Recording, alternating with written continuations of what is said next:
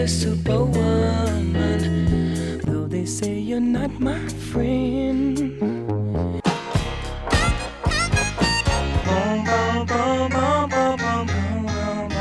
Hello, morning. And I feel it's not fair. You. Welcome to Prince Track by Track presents Stevie Wonder Classics. Today we're going to be talking about Sweet Little Girl, the end of side A of Music of My Mind, released on the 3rd of March 1972. On the track, it is mostly Stevie Wonder on kind of everything, but there's a little bit of background vocals from his then ex wife, Syreeta. Uh, the track is 4 minutes 54, and joining me to talk about today as Adil Kuji. Hello, Adil. Hi, thanks for having me. This is kind of an odd way to finish this first side. This first side's a little short, actually. It's only like four songs, although Superwoman is eight minutes long, so it's you know it's a fairly long first side. Um, but I find this like a kind of a weird kind of ending to this first side um, because you have almost again like there's um there's an influence that Stevie had of like kind of Beatles stuff around this time. Like the first couple of albums, you can really kind of feel the fact that he obviously admired the Beatles, and in particular the way that the Beatles could take, you know, imp- I mean, a song that he covered himself, uh, "We Can Work It Out," is effectively half Paul and half John. And you know you can tell the switch because it goes from being one song to going into three, four, and being a completely different song. Um, and there's a few songs on these first couple of albums that have that kind of thing where it feels like Stevie's taken two different songs and kind of mixed them together. Um, I'm not saying that's happening with this song, but there is that kind of switch up where you have, um, you know, this kind of upbeat chorus and uh, and the verse, and then it goes into this weird kind of like, I don't know, kind of spoken interlude. Yeah, and those are I I found it jarring's a little strong, but I I found I found it let's say very noticeable, um, and Yeah. lyrically less enthusiastic about those moments. Yeah, um, and and then like after he's done it like the first time, which is almost feature kind of feels like a little bridge. He then kind of goes back into the. It's noticeable as well. It's kind of like in half time the interlude is. So then obviously it speeds back up to go back to the chorus, um, and then you know we get the verse again, and then the song has this really long kind of outro, which is you know like goes back to this interlude where it's kind of spoken, and you know Stevie kind of tells this story. Um, and he mentions Sweet Sweetback, which is uh, which is like a very like a very specific like early seventies reference, like the idea of him going to like um, see Sweet Sweetback's uh, badass song, which is like um, uh, you know like a, a blaxploitation um, you know uh, uh, film. Really weird because like like it's very rare that Stevie Wonder does kind of like any kind of other references in his songs, like um, you know, until you get to like Sir Duke, where he actually mentions, you know, like people that he admires. Like it's very rare he'll kind of uh, tie his songs into like any specific pop cultural references. Um, you know, this contrasts with something you know like uh, you know rap, where uh, you know there's a lot of rappers who have lots of kind of like pop cultural references, and that's how they rap. Um, so it, it's kind of odd to hear Stevie actually mention a contemporary kind of reference in a song um, you know, and uh, and and also obviously we have a lot of um, harmonica on this song as well. Like the main kind of riff is kind of backed up by harmonica. Um, you know, something which like you know later on, um, Stevie would kind of back off from the harmonica being so much in his songs. Um, he would kind of tend to save it for you know like a, a proper full solo. But in here, like the kind of main hook of the song is is kind of backed up with this harmonica um, you know but i like i mean it is i mean it's not quite you know we will we can work it out where it switches from being you know different time signatures or whatever but uh, yeah those kind of interludes are very kind of noticeable uh, like you say i wouldn't say jarring either but like it like it does kind of slow right down and then and then stevie kind of he also kind of does this kind of uh, like he, when he does his kind of like low talking he does like a bit of a growl in there as well um, and Yeah, and uh, the it's singing kind of is interesting quite is obviously Stevie, so it's nice. It's real smooth, and then you're right. That graveliness does make it sort of the talking pop more because it it feels like he's like I'm I'm a different character, so to speak. Like, and that's like oh Yeah. But of course the narrative of the song is the same person. He's just, and so it feels kind of weird because it does feel like a role has switched. And I think I think what's what's interesting as well is like um, you know to start off with on Stevie's first few albums, there's a lot of songs where he. I mean, there's two songs on this album where he has "girl" in the title, um, and there were a couple on um, "Where I'm Coming From" as well, which also had like. Um, uh, well, certainly "girl" featured in the lyrics. I don't know if there were any that actually had the had it in the title either. Um, and so like this this thing that he has where he refers to I mean on the next album we've got you got it bad girl as well so um, like the, the fact that he refers to women as girls which is not surprising because he's like 21 or something so you know I, also, I, can forgive you know, his the seventies. yeah yeah but it's just it's just kind of weird that he's referring to I think in the song obviously the subject is meant to be Syreeta um, who is four years older than him so referring to his his his ex-wife now, although I'm thinking when they were recording this album they were still married. Uh, so recording you know, recording a song about his wife who was four years older than him and referring to her as sweet little girl is such a kind of odd uh, mix. But then I guess like like you say, you know, like I mean, it is it's kind of common in in you know pop songs for people to refer to women as girl. Um, uh, you know, the Beatles had a song that was literally just called "Girl."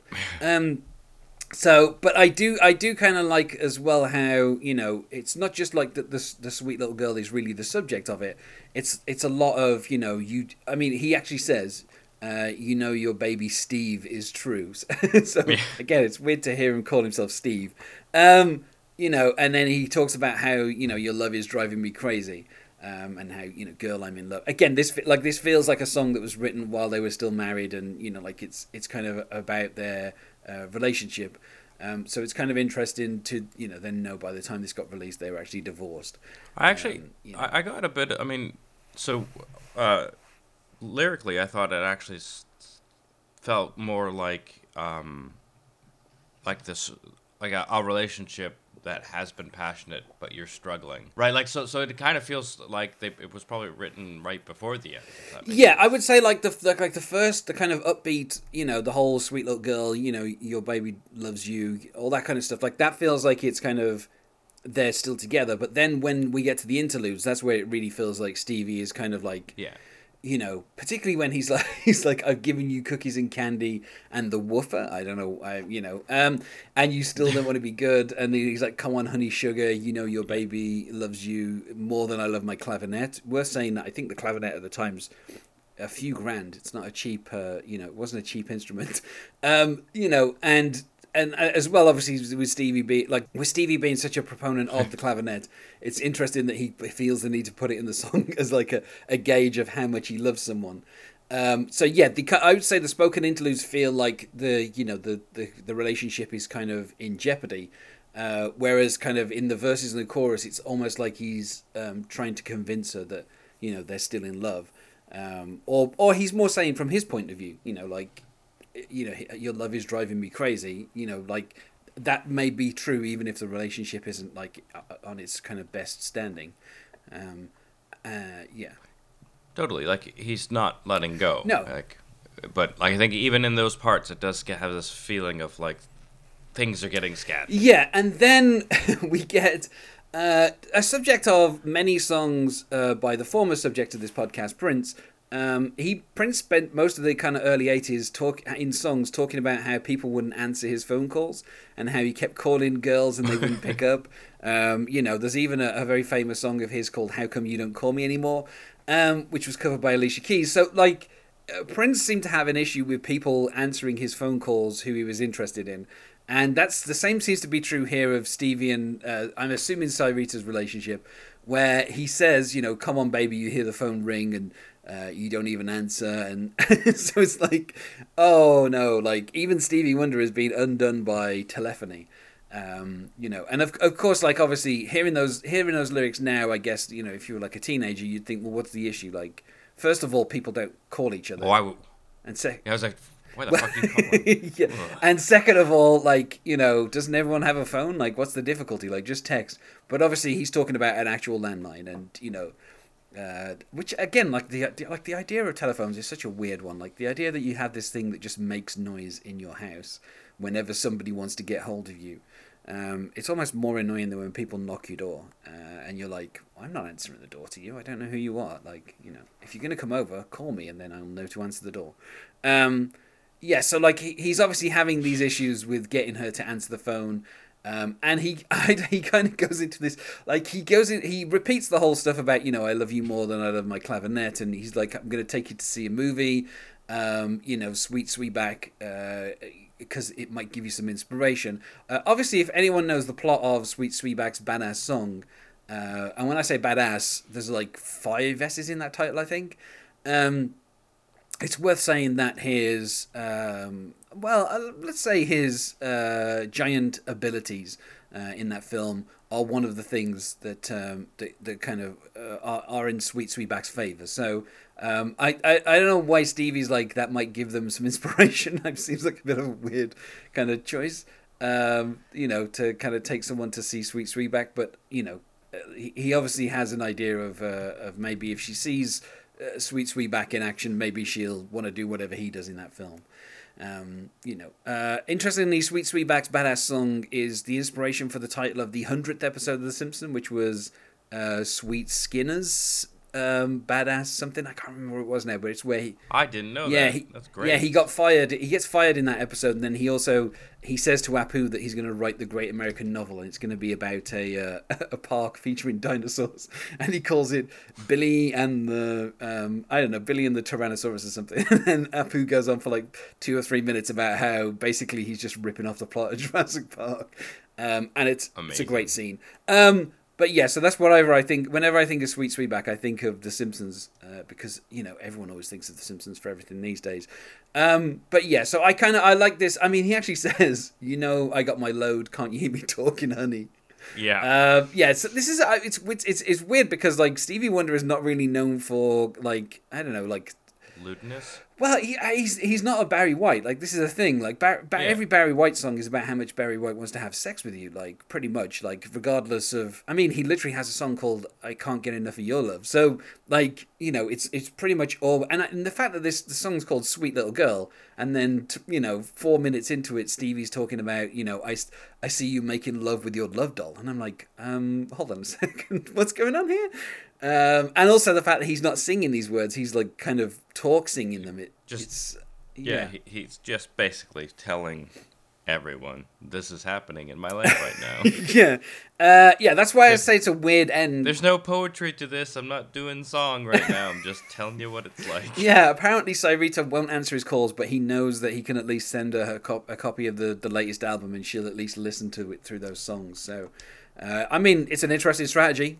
So, um, you know, uh, but yeah, and, and and like it kind of goes on where he talks about you know the woofers waiting for you, and and uh, Yeah, you get a better picture for what the woofer is on that line. yeah, and he says, "I'm going to put down my, put my harmonica down," um, and so he's basically saying that he's going to stop playing music to do something else, and he's kind of making it clear exactly what that is.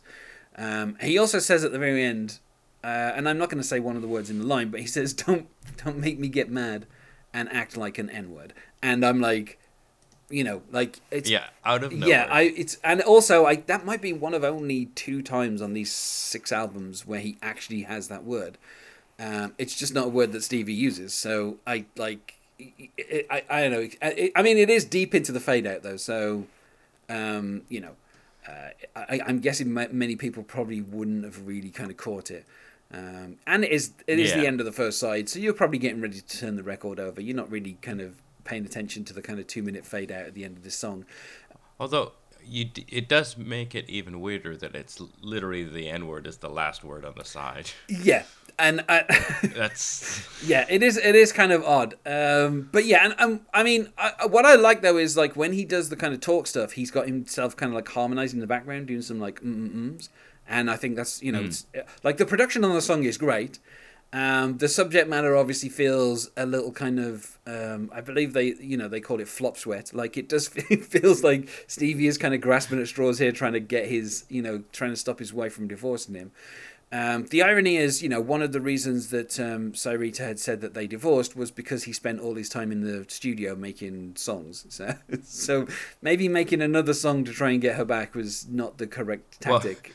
Especially a song that claims I would stop making a song, Yeah, yeah. I, I but it's like, well, you but you didn't because the song exists. yeah, uh, yeah. It is a thing shaped like itself. Um, yeah, I, I don't know. I, I it, this also kind of ties it a little bit into Prince, who notoriously through his two marriages, one of the biggest complaints from both of his wives was. Um, stop just going like waking up and literally going to the studio and spending two days there and not kind of talking to me like that was kind of one of the complaints that ended up breaking up his first marriage certainly um, uh, less so his second marriage. I think his second marriage he just drifted apart from his wife. But yeah, th- and this is you know apparently this was an issue between Stevie and Syreeta. Like he, you know, they they met each other because he spent so much time in the studio. Then they got married, and Syreeta asked him to not spend so much time in the studio and unfortunately Stevie decided that he would record. And this is true of the previous album as well. There's at least two songs on the previous album where he's trying to convince Syreeta to stay with him by recording a song. And so I feel like Stevie kind of missed the message that was being told to him by his wife there. Um, but yeah still I mean this is it's like it is kind of almost like he's put two songs together but not quite because you know it's it's not as kind of jarring as um, certainly some of like the Beatles' efforts to stick different songs together um, you know, and it does feel like it's done a bit smoother. Probably because it's Stevie Wonder, and you know he he is a consummate musician, so he can, um, you know, take two different ideas and just kind of put them together in a song um, effortlessly. Um, so I yeah, I mean, I think that's why it, saying it it's not jarring, but it is weird. Yeah, uh, is is is a testament to how good he is. Yeah, the fact that right, like like the song works. It just if when you hit those transitions, you're like especially that first one. If it's the first time you've heard it or you haven't heard it in a long time and you hit that transition, you're like, what is just happened? yeah. But like, okay, I guess. And then the rest of the song works. Like, it, it keeps you on board, right? Yeah. And I, I think as well, you know, something that um, I never want to undersell is just how great Stevie's voice is. Like, even when he's doing the kind of talk singing stuff, um, he he has a certain there's a little bit of kind of sense of humor, particularly when he's saying stuff like "We ain't made love in so long, come on now, sweet little sugar." Like all all of that feels like he's kind of you know being a bit more playful. Like it doesn't feel like it's it, it is Barry White. Like it doesn't feel like it's a serious proposal. It just feels like him kind of joking around a little bit and being a, you know a bit playful. Something that obviously you know he he was kind of known for. You know he he you know he like he, he has a certain kind of sense of humor throughout his songs. And if you've ever seen like you know interviews of him or stuff like that. He is like a naturally kind of funny guy and i kind of like that that comes through here a little bit as well. And even just like it feels like when he's saying stuff like you know what if what if i was going to put away my harmonica or you know i love you more than my clavinet? Like these little kind of jokes where it's like you know like it's almost like he's kind of not serious where he's like you know here is this instrument that i basically play 24 hours a day. What if I didn't play it for a little bit. You know, like the, the kind of offer of like maybe not being a musician for five minutes is kind of funny. Um, but yeah, I don't know. I really, I really like this song. Like you said, it, it's it's one of the weirder kind of songs on these albums. Um, you know, until we get to you know songs in the key of life, which has uh, both a jazz fusion song and a disco song on it. So you know things go in slightly odder directions the the further you get into the seventies. But I still like this as kind of like just a weird I, I like that he ends the first side with just this really kind of odd song. And you know as it finishes you're like what was that meant to be about? But you know it doesn't matter because you know straight away you're into happier than the morning sun which is a great song. So, so it's like it's just this weird little coda on the end of this first side. Um, so i would say for me probably about a four out of five. Um, you know i th- i think the kind of the interludes are humorous but it, it just feels like there's two different ideas here, and he doesn't quite make them match up as as well as you would want. Yeah, I think I would I would push a little. Maybe uh, do you do three seven fives? Yeah, go for it. yeah, I would say a three seven five. Um, again, I think like it wasn't super jarring. I really like the I like the harmonica and the way it sort of it's woven through the track. I thought that was expertly get done, which is not surprising, but something just didn't quite click. And I think honestly, reading the lyrics made it sort of drop. I think it made it almost too real, um, in a way that like uh, I'm I'm notoriously bad at paying attention to lyrics, and so when I do, I'm like, oh wait, that's what this is about. Oh, that's the detail. So that dropped it a little. Otherwise, I'd say the four, like musically, really happy with, but uh, sort of ly- lyrically and again those change ups just dropped it a little extra for me. Uh, well then, let's go to plugs. Is there anything that you wish to plug, Adil? Sure. Uh, I uh, co-host the Tanked Up podcast. We're a craft beer and video game podcast on the Out of Lives network, and I also produce um, this next act, which is a live stand-up comedy night, new acts, new material in Bristol. That I just produce it to a podcast as well on the same network. And you can find us on Twitter for this project at Steve by. Thanks for being my guest here today.